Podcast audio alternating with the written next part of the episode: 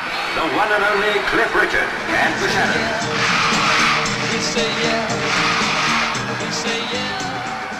Hi, this is David Ghosty Wills, and welcome to episode 16 of the We Say Yeah podcast, a monthly, unofficial Cliff Richard and the Shadows fan podcast where we review and discuss every single EP and LP in semi chronological order. This month, we're joined once again by Pat Murphy, writer for The Beat magazine, among other publications. We'll be talking about the Wonderful Land single and two EPs, Spotlight on the Shadows and Wonderful Land of the Shadows. But first, let's get to some feedback from our last episode with Jamie Kay, host of the Jungle Room podcast, when we reviewed The Young Ones, both the film and the soundtrack album. First up, we heard from Ronald, who writes Keep up the wonderful work. I enjoy your podcasts a lot. It's such a great wealth of information for a Cliff fan. Yesterday, I finished The Dreamer on audiobook read by Cliff, and I thank you for the recommendation some weeks ago. P.S. I wonder, did you ever get a sort of response to your work from Sir Cliff himself? I could imagine that he would appreciate it a lot. Best wishes from Berlin, Ronald. Ronald, I would assume that Sir Cliff or any of the Shadows have no idea that this podcast even exists. This might actually be a good thing. Otherwise, I might have received a cease and desist letter by now. Still, one can hope. One can hope. Who knows what the future will bring? Bjarn Hansen writes As a tween, I went to see The Young Ones when it premiered at a local theater in Copenhagen in early 1962 and was so taken by the movie that I stuck around for the second showing that evening. I was already familiar with many Cliff songs up until then, but that night I became a lifelong fan with some 28 LPs and 29 CDs at last count. P.S. I agree with Jamie Kay and her remarks about Cliff Richard not being comparable to Ricky Nelson, and I do have the 32 track Rocking with Ricky CD covering his 1957 to 1962 recordings. I agree. I have a lot of respect for Ricky Nelson, and I'm surprised there isn't a Ricky Nelson podcast because I would subscribe to it and listen to it. But yeah, Cliff is a very different kind of singer and performer, and I think um, the similarities are really on the surface level. Tim Cooper writes, just finished listening to your latest podcast. Very interesting. Amazed at some of the facts you come out with. Wonder what actual writing Cliff's manager did on the We Say Yeah song. Good idea in getting a fellow Yank, I hope it's still politically correct to use that term, who has never seen the film up to now to comment on it. Thank you so much, Tim, and I can assure you that we as Americans historically love being called Yanks. In fact, I'm speaking to you not 10 miles from Yankee Stadium in the Bronx, so it's far from a pejorative in this neighborhood at least. JMO on the Beat writes, I enjoyed this one a lot. Personally, to me, there would have been no way Elvis would do a musical like Cliff's, especially since Elvis was about, I think, five years older than Cliff. I did enjoy mostly Elvis's early movies before that movie formula was overused. It can be said almost the same about Cliff movies when Wonderful Life came around, but I still enjoyed it regardless. By the way, JMO on the Beat will be on our next show along with Paul P.J. Shakespeare, so stick around for that. Thanks so much for all of these comments, everybody, and you too can join the discussion at We Say Yeah Podcast at gmail.com. That's the email address. We Say Yeah Podcast at gmail.com and join us over on our Facebook page called simply We Say Yeah. Also, when you do a search of Cliff Richard or The Shadows on Apple Podcasts, this show doesn't even come up as an option. It's not even in the searches, and that's because we have so few reviews on Apple Podcasts for this show. So I'm asking all of you out there if you enjoy the show, even if you don't really, at this point, I'll take any reviews. Leave us a review. I don't know how many stars it'll take to get some kind of a presence there, but um, if you could do that, I'd really appreciate it. All right, as I mentioned, journalist Pat Murphy is back with us again. This time we're talking about two EPs and a very significant single by The Shadows.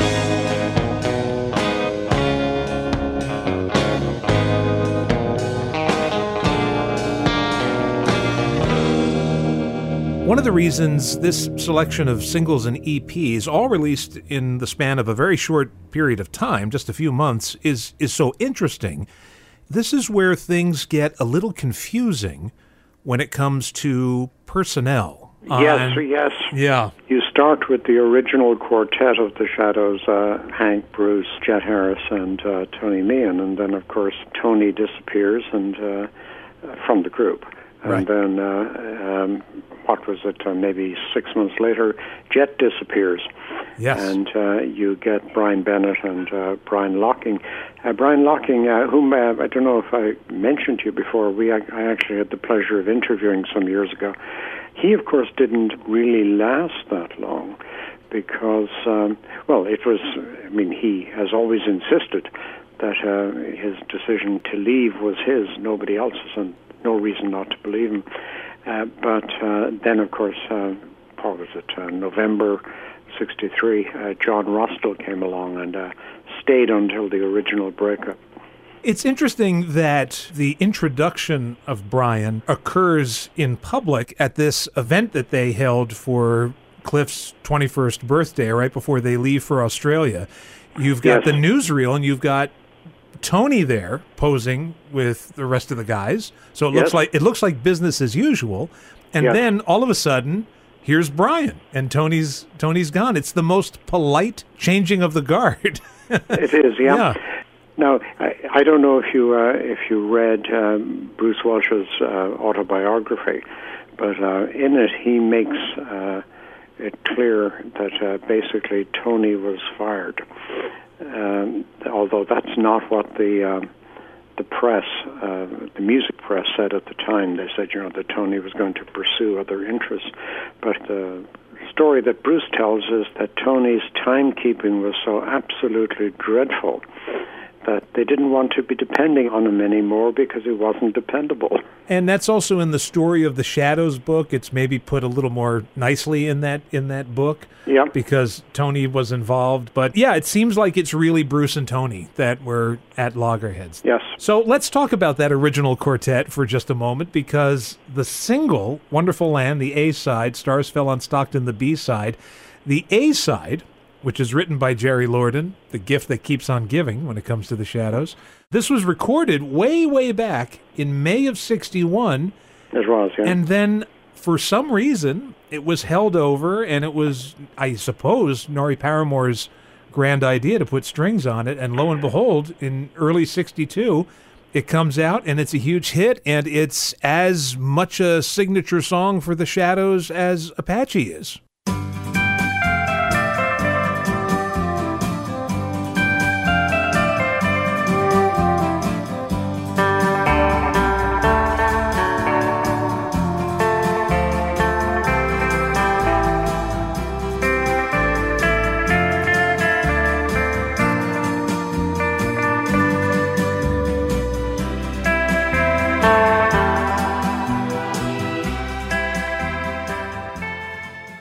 Story that was actually um, circulating at the time was that although it was recorded in May 1961, the Shadows felt that it, it was missing something. It, it sounded thin.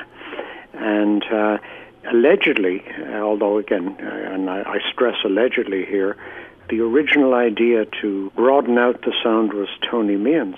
Uh, but um, it wasn't he, of course, who did it. It was Norrie Paramor who did it, and it was done in uh, well, mid-January 1962. And yes, uh, I, I I actually fully remember when the when the record was first released. It was considered to be something of a sensation, like it added another dimension, as it were, to the Shadow sound. Now.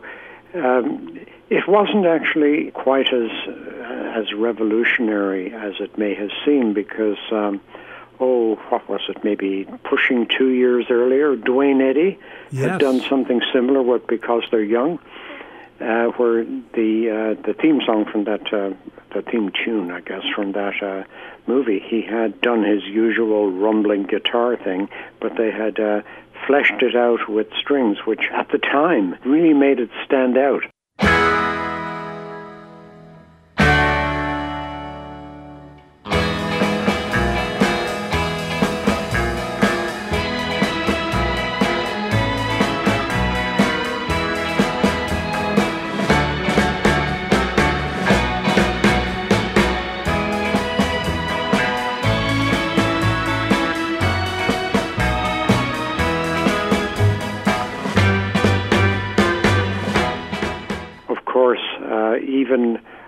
of months before Wonderful Land, the original recording of the theme song from the Young Ones uh, was fleshed out with strings as well. Still, uh, I fully remember Wonderful Land being uh, released, and uh, I think the official chart put it as eight weeks at number one. My recollection is that the New Musical Express, which was really what people paid most attention to then, probably put it at nine weeks at number one. It was very, very big. I can see where Tony would be the guy maybe to have that initial idea because he's the only member of the Shadows who was playing on the Norrie Paramor Orchestra recordings with Cliff on Listen to Cliff and Cliff Sings. That uh, that's true. Yeah. Yep. And then of course he went into that field himself with with Decca. He So- did indeed, and Yeah. uh, he was. Uh, I mean, and, and of course there was the Jet and Tony combination, and then uh, Tony continued in the music business actually uh, himself. But uh, he never, apart from the very brief Diamonds uh, Scarlett O'Hara uh, bit with uh, with the Jet and Tony combo, he never scaled the heights anymore. Interestingly, Brian Bennett gets into composing and he's very successful Oh, uh, yeah. doing that. Brian and Tony were, um, I think, um, really quite different drummers. Uh, Tony was terrific. I mean, uh, you can actually particularly hear it on some of the tracks from the the first Shadows album. But um, Brian, um, um, although he was different, the Shadows didn't actually lose anything with Brian's arrival, and of course, Brian stayed right through. Yeah, I think when Brian comes along, they don't. I almost hate to say it; it's, it's so corny, but they don't miss a beat. Uh-huh. Uh, They yeah. no, and Brian, as you probably know, also became a um, legal partner in the Shadows.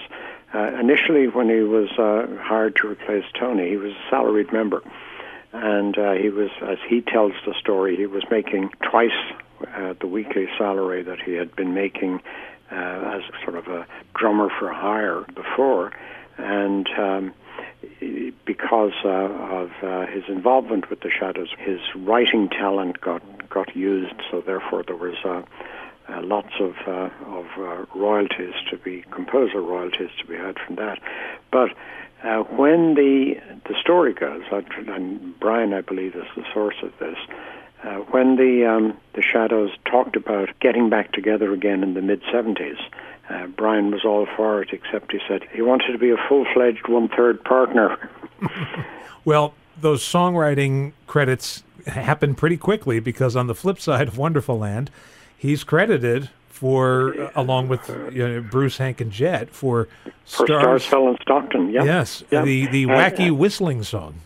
Yeah, and in fact, um, it's my impression very strongly is that that the Stars Fell in Stockton session, which was done in December of '61, was Brian's first actual recording session with the Shadows.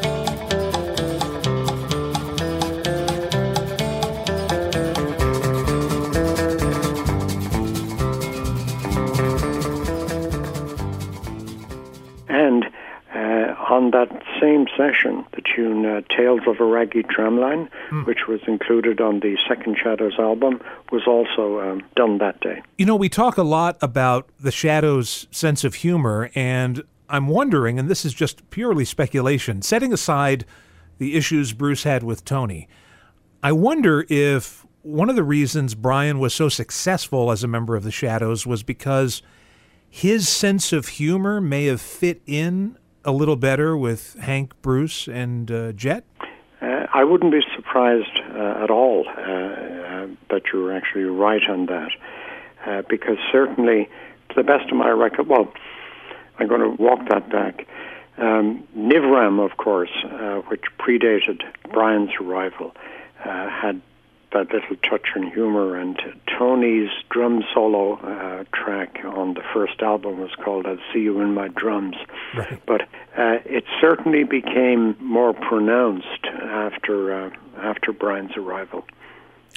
So let's return for a moment to that original quartet because we're going to talk about an EP called Spotlight on the Shadows. Yes. Released in February of 62. This is another number one for eight weeks situation. Uh, it was, yeah, yeah. and six, 60 weeks on the uh, EP charts, too. We've talked in the past on this program about these songs, but I wanted to get your impression, especially of the two songs on side two. But let's start with side one The Frightened City, written by Norrie Paramor from the film of the same name.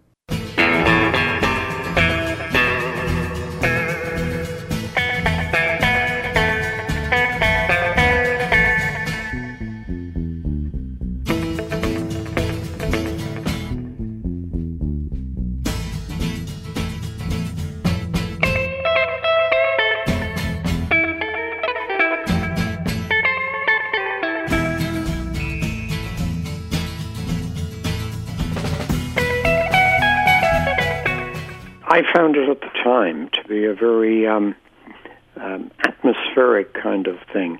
It had this uh, almost um, stalking sense to it, a slightly ominous sense to it. And um, the movie, as you, again, I'm sure you know that it was actually uh, that, that the material came from. The Shadows didn't actually play it on the soundtrack. Right. Uh, and um, it was also um, I, I almost called it an early Sean Connery vehicle, mm. uh, but it wasn't a Sean Connery vehicle. It was uh, he, he appeared in it. but um, I listened to it um, just again this afternoon, and um, at the time, people tended to basically focus on they would think of the shadows and they think of Hank. Right. I mean, they knew there were three others and all that, but um, it was Hank was the dominant sound of the Shadows. But uh, when you listen to some of the stuff now, uh, the the various other players' contributions become uh, more obvious, and uh, Tony's contribution to uh, the Frightened City was. Um, this afternoon, anyway, it sounded very prominent. What about Kon-Tiki, written by Michael Carr?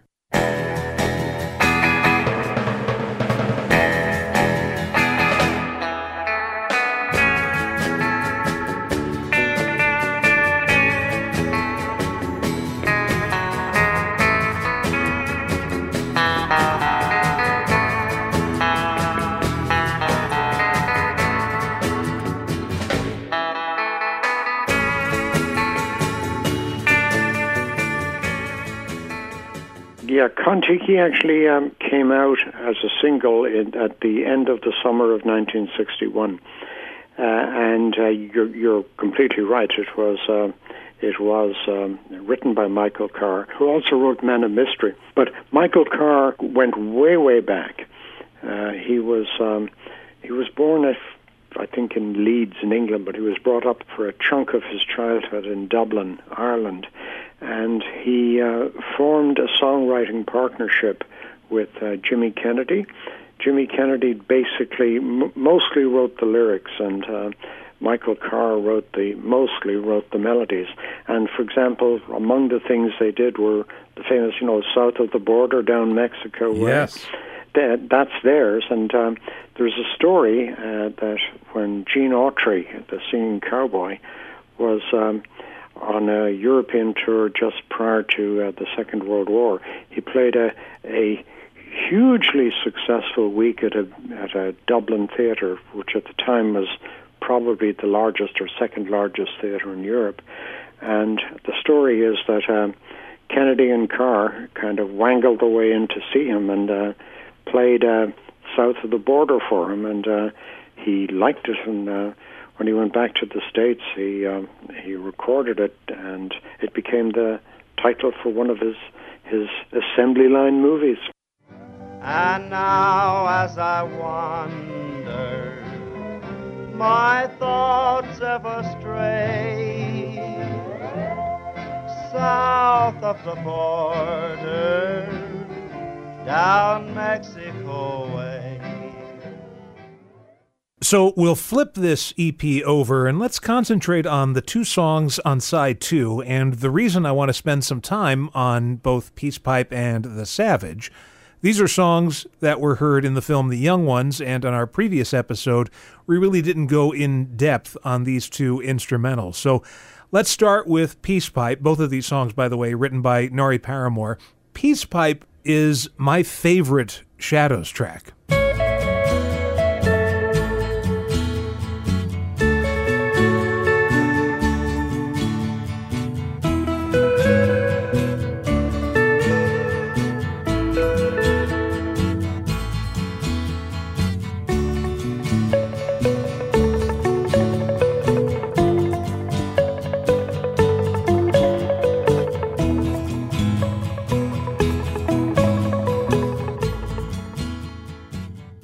It's a very nice piece, and um, uh, it, uh, as you as you referred to, it was used in the the young ones and the uh, initial youth club sequence, and uh, it. I always found it uh, had a very sort of very gentle sense to it, but it's very very effective, and uh, it kind of plays to that quiet melodic ambience that the Shadows came back to many many many many more times. Uh, it was it was recorded uh, at a session, well, the same session as the Savage, but on that same very same session, uh, another s- tune that we're going to talk about, I believe, 36, 24, 36, was Yes. also recorded. Uh, so it was a very productive day. Yeah, certainly. And it's funny, every time I see Norrie Paramor's name attached to a, a Shadows recording, I, I feel like I, I have to go back and look at one of his earlier albums to find out if it's something that's been repurposed. That's not the mm-hmm. case here. This was written specifically for the film, from what I understand. It was, yeah. Yeah, although he did record it later on a record called The Shadows in Latin.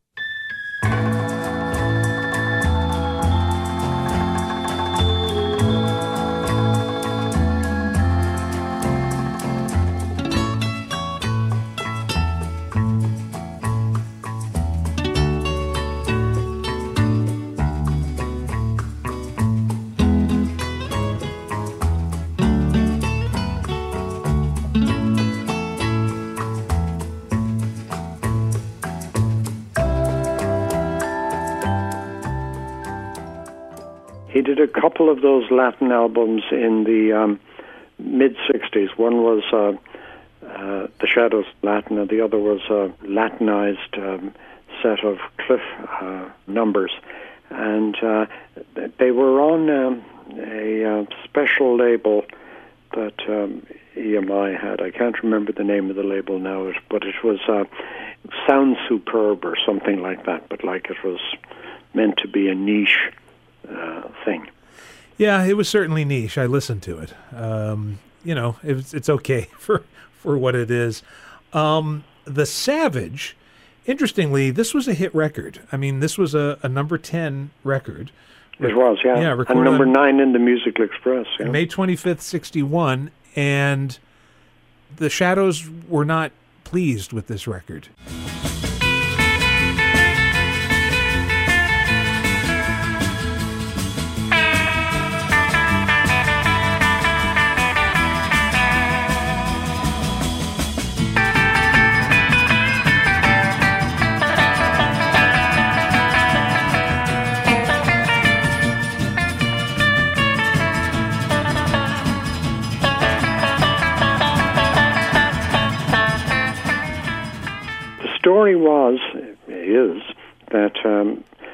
Shadows were never actually consulted on the release of the record. They were actually touring in Australia with Cliff at the time the decision to release the record uh, was concerned, and uh, they were reported as being very uh, unhappy with it. And of course, the fact that it didn't do as well commercially, although it was top 10, it didn't do as well commercially as the uh, singles immediately preceding it, probably contributed to their unhappiness as well. I actually think it's, it, it's a great number. Uh, it's a particular um, tour de force for Bruce, and um, I have seen him play it live several times. I've seen him play it live with the Shadows, uh, and I've seen him play it live a couple of times in the early 2000s with uh, when they put on a, uh, Shadow Mania event in Toronto, and uh, you know, uh, watching him sort of his. Uh, his uh, right hand work. It's uh, yeah. on the number. It's a lot of work, but uh, I actually like it. Uh, I think it holds up very well, and it was a very effective visual sequence in the Young Ones as well. Yeah, the the single with uh, the Savage and Peace Pipe came out before the film, so maybe the thinking was this would be like a little promotion for. Yeah, the there, there were actually the first single that was issued from the film was actually the when the girl in your oh, arms, right. the girl in your heart, which was beginning of October. Then I think it was I, mid to late November or whatever that the Savage was issued, and then the movie was uh, had its um, premiere in uh, early December, the eighth of December, I think it was. So, spotlight on the shadows. Uh, it's a you can't go wrong. There's not a bad not a bad cut no. on it. And indeed, back then, the the shadows could probably be dis- reasonably described as the kings of the EP chart. Uh, now, I'm not saying that any individual EPs sold on the same quantity as, say, uh, the Beatles' Twist and Shout or, or whatever, because they didn't.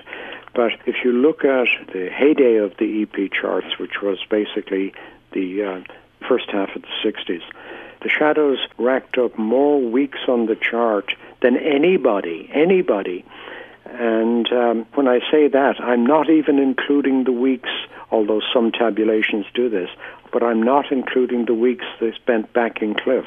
I'm actually just their weeks. Sometimes they had multiple EPs in the um, chart at the same time. So we'll move ahead to a single, another format they did well in. Guitar Tango, written by Norman Maine and George Liferman, I believe is the pronunciation. Yes. Uh, this was recorded on June 18th, 1962, and this is where it gets confusing again because I think Brian Licorice Locking is on this track, right?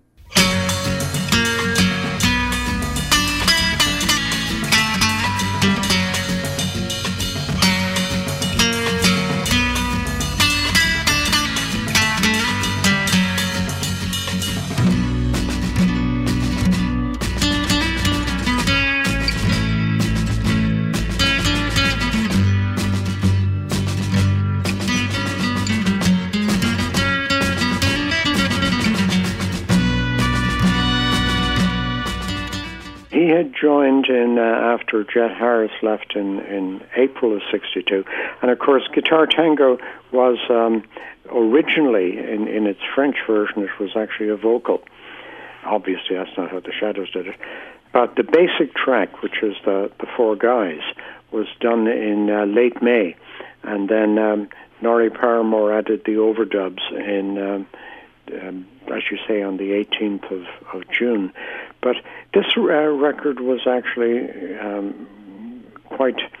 I won't. I won't call it controversial, but I will say that it generated a lot of speculation when it was first released, because of course Hank plays acoustic guitar on it, mm. uh, and um, he uh, purportedly bought a flamenco guitar especially for the session. But um, whereas Wonderful Land was the basic, like it, it was the recognizable shadow sound augmented by the stuff that Norrie Paramor added to it. Uh, Guitar Tango, if you weren't told it was the Shadows, you wouldn't have known it was the Shadows. Because uh, of uh, Hank's acoustic lead, it didn't sound like the Shadows uh, at all. I don't know whether it was Brian Locking's first recording session with them, but it was certainly the first single that um, that he appeared on. And uh, at the time, the um, reviewers, the speculation, the discussion point uh, was whether or not they had really gone too far here. But uh, it was uh, commercially uh, very successful. When I talked to Brian Locking, um, this is back, oh, 2006, um, he particularly, uh, well, I guess Guitar Tango was important to him because it was the first Shadows single that he appeared on. But uh, he also uh, talked to me about how Norrie Paramor made such a difference that he could um, he could listen to something and um, envisage that we can augment this with, though, in this case, castanets and all sorts of stuff, and it'll enrich uh, significantly the whole thing. And certainly um, um, that happened with Guitar Tango. And there was on um, on British TV at the time a program called Jukebox Jury, which was on Saturday evenings at six thirty or something like that. And you'd have a panel. Uh, I was going to call them a panel of celebrities, but maybe they're not necessarily celebrities, but they would be people that that the public would know a bit. They might be a, a film actor or various presenters, people like that. And the idea of the program was that they would um, preview a selection of the that week's uh, new releases, and they would be asked to vote, to comment on them, and vote hit or miss. And um, when Guitar Tango was played, uh, there was. Um, a, oh, I, my recollection is that it was voted a hit, but there was a thought of, mm, what is this? like this isn't this isn't what it's supposed to be. you make it a hit or a miss, Jerry? Uh huh. Well, they make it undoubtedly a hit. So, on we go to the next one. I can only imagine what their reaction would have been like if they had flipped this record over and heard the B side. What a lovely tune written by Bruce, Hank, and Brian. This is Brian Bennett's vocal debut on a Shadows record, and it's more of a comedy sketch than a song. Oh, I'm sorry about that. Oh well, we may as well go and dance again. What?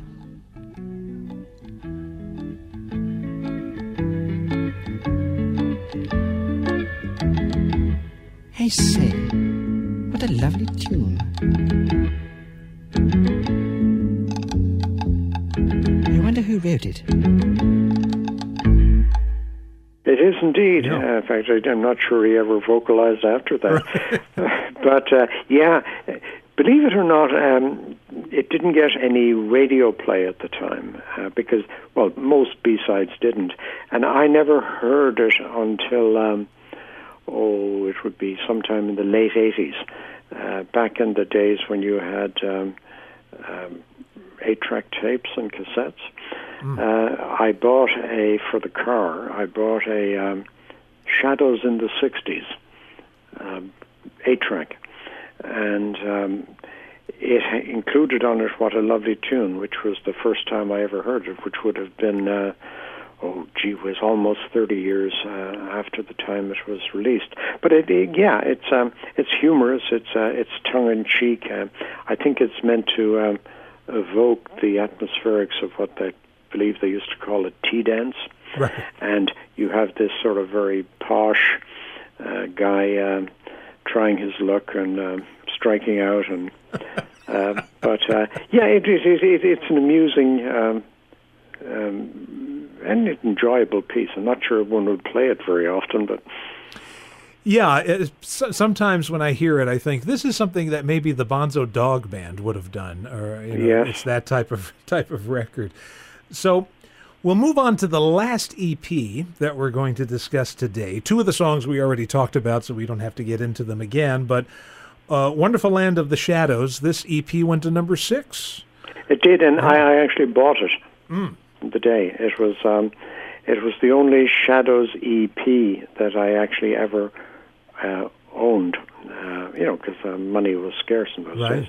Uh, but uh, I bought it, and yeah, it was uh, it was uh, it was really good. I know that sometimes the EPs will be, and certainly this is the case with a couple of Cliff EPs, where they basically just took two singles and put them together. And I oh, like yeah. to I like to look at the EPs where they're, they're, it's a little more creative than that, and they pull in some other tracks. So basically, you've got the Wonderful Land single, both sides, but uh, Wonderful Land track one on side one, and then Midnight, uh, which is Hank and Bruce and their kind of pastiche, I suppose, of Sleepwalk.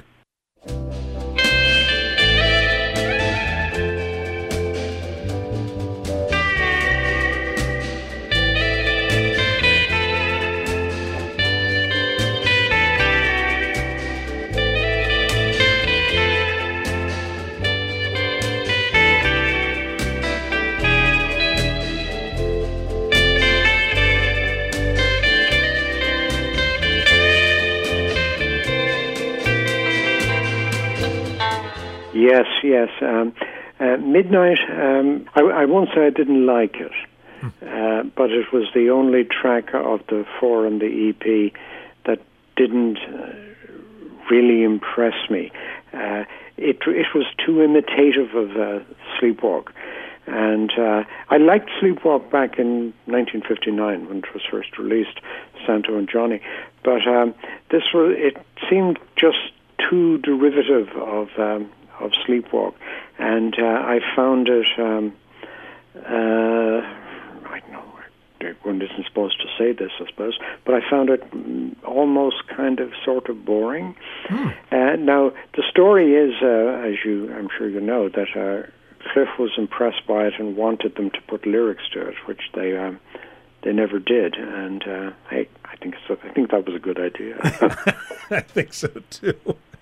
So, the last song that we'll talk about as we flip the EP over, Stars Fell on Stockton starts off side two. Again, I always think of the, this is a recurring motif, I guess, with Shadows titles. They'll always take something that, that to them would have sounded exotic, like Stars Fell on Alabama, and Yep. make it Stars Fell on Stockton. Um, but the last cut that we'll discuss, there's always a story regarding these songs, and whether or not it's true, I don't know. But the story that I've read in several places is that 36 24 36, written by All of the Shadows, the original quartet, recorded on May 25th, 1961, this was inspired by the measurements of Peter Gormley's secretary.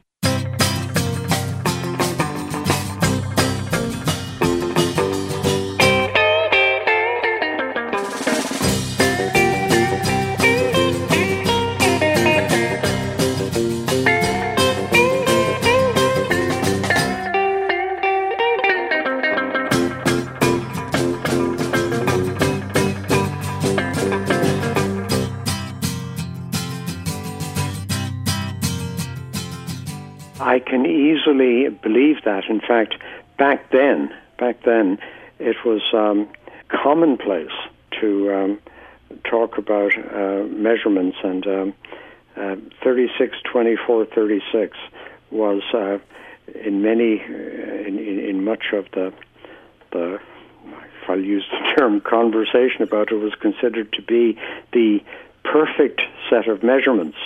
Now, uh, I very much doubt how they anybody would have known that those were the precise measurements of Peter Gormley's secretary, uh, but um, if they were. Uh, but yes, uh, I would imagine that uh, that story uh, is, or at least insofar as it relates to um, the title referring to measurements, uh, I'm sure that's completely and, and, and, and totally true. um, it's all. It was also, um, um, I believe, at least in part, inspired by Tequila. Yes. You know the um, the the Champs record. It has, Yeah. uh, but I, I love it. I love it to this day. Actually, in fact, uh, although I'm very fond of the um, the Kon-Tiki A side. Uh, if you, if I had to choose between them, I'd actually p- choose this, the uh, the B. Um, it's um, it has um, it's, cr- it's got great Jet Harris bass work in it. Yes. It's a fun track and it stands up, I think, very very well. I thank you so much for uh, coming on the podcast again. Where can people go to catch up with your articles and what you've been doing? Well, uh, I presume what uh, people listen to this podcast might be interested in would be the music articles, and uh, uh, they all uh, appear in the Beat. And the Beat is now um, most of their, um, I won't say always, but most of them now actually appear in their online version. Uh, now, I do a, a beat piece once a month, so uh, they're not by any means all uh, Cliff or Cliff and the Shadows or the Shadows uh, um, uh, centered. They're about uh, all sorts of things. For example, there will be one for October dealing with um, Tommy Steele's Golden Year. Um, Tommy Steele was actually the first rock and roll British idol domestically. Uh, although you know people say, well, he didn't do real rock and roll. Well, and that's actually that can be true. It was a kind of a skiffle rock sort of thing.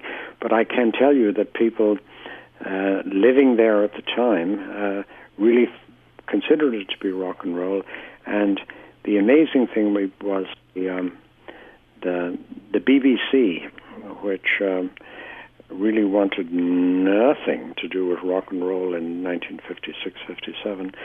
Uh, they actually recognized uh, his um, public prominence and importance by uh, they broadcast a 60-minute TV special on October the 11th, 1957, which was uh, meant to commemorate his Tommy's first year, and they called it the Golden Year. Oh. Anyway, that's far more than anybody ever wanted to know, I'm sure.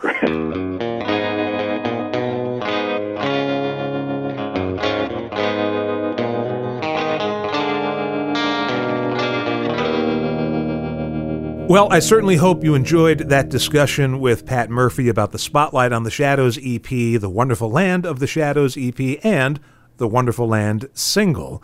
And next month, it's uh, two more EPs. We'll be discussing a Cliff EP with JMO on the Beat, and we'll be discussing a Shadows EP with Paul P.J. Shakespeare. That'll be next month on the program. Again, if you want to uh, send us an email, it's we say yeah podcast at gmail.com. Join us over on Facebook. Look for We Say Yeah, the page for the show on Facebook. There's also the Twitter account, We Say Yeah. There's plenty of ways to get in touch with us. So until next month, take care, and uh, we'll see you soon. We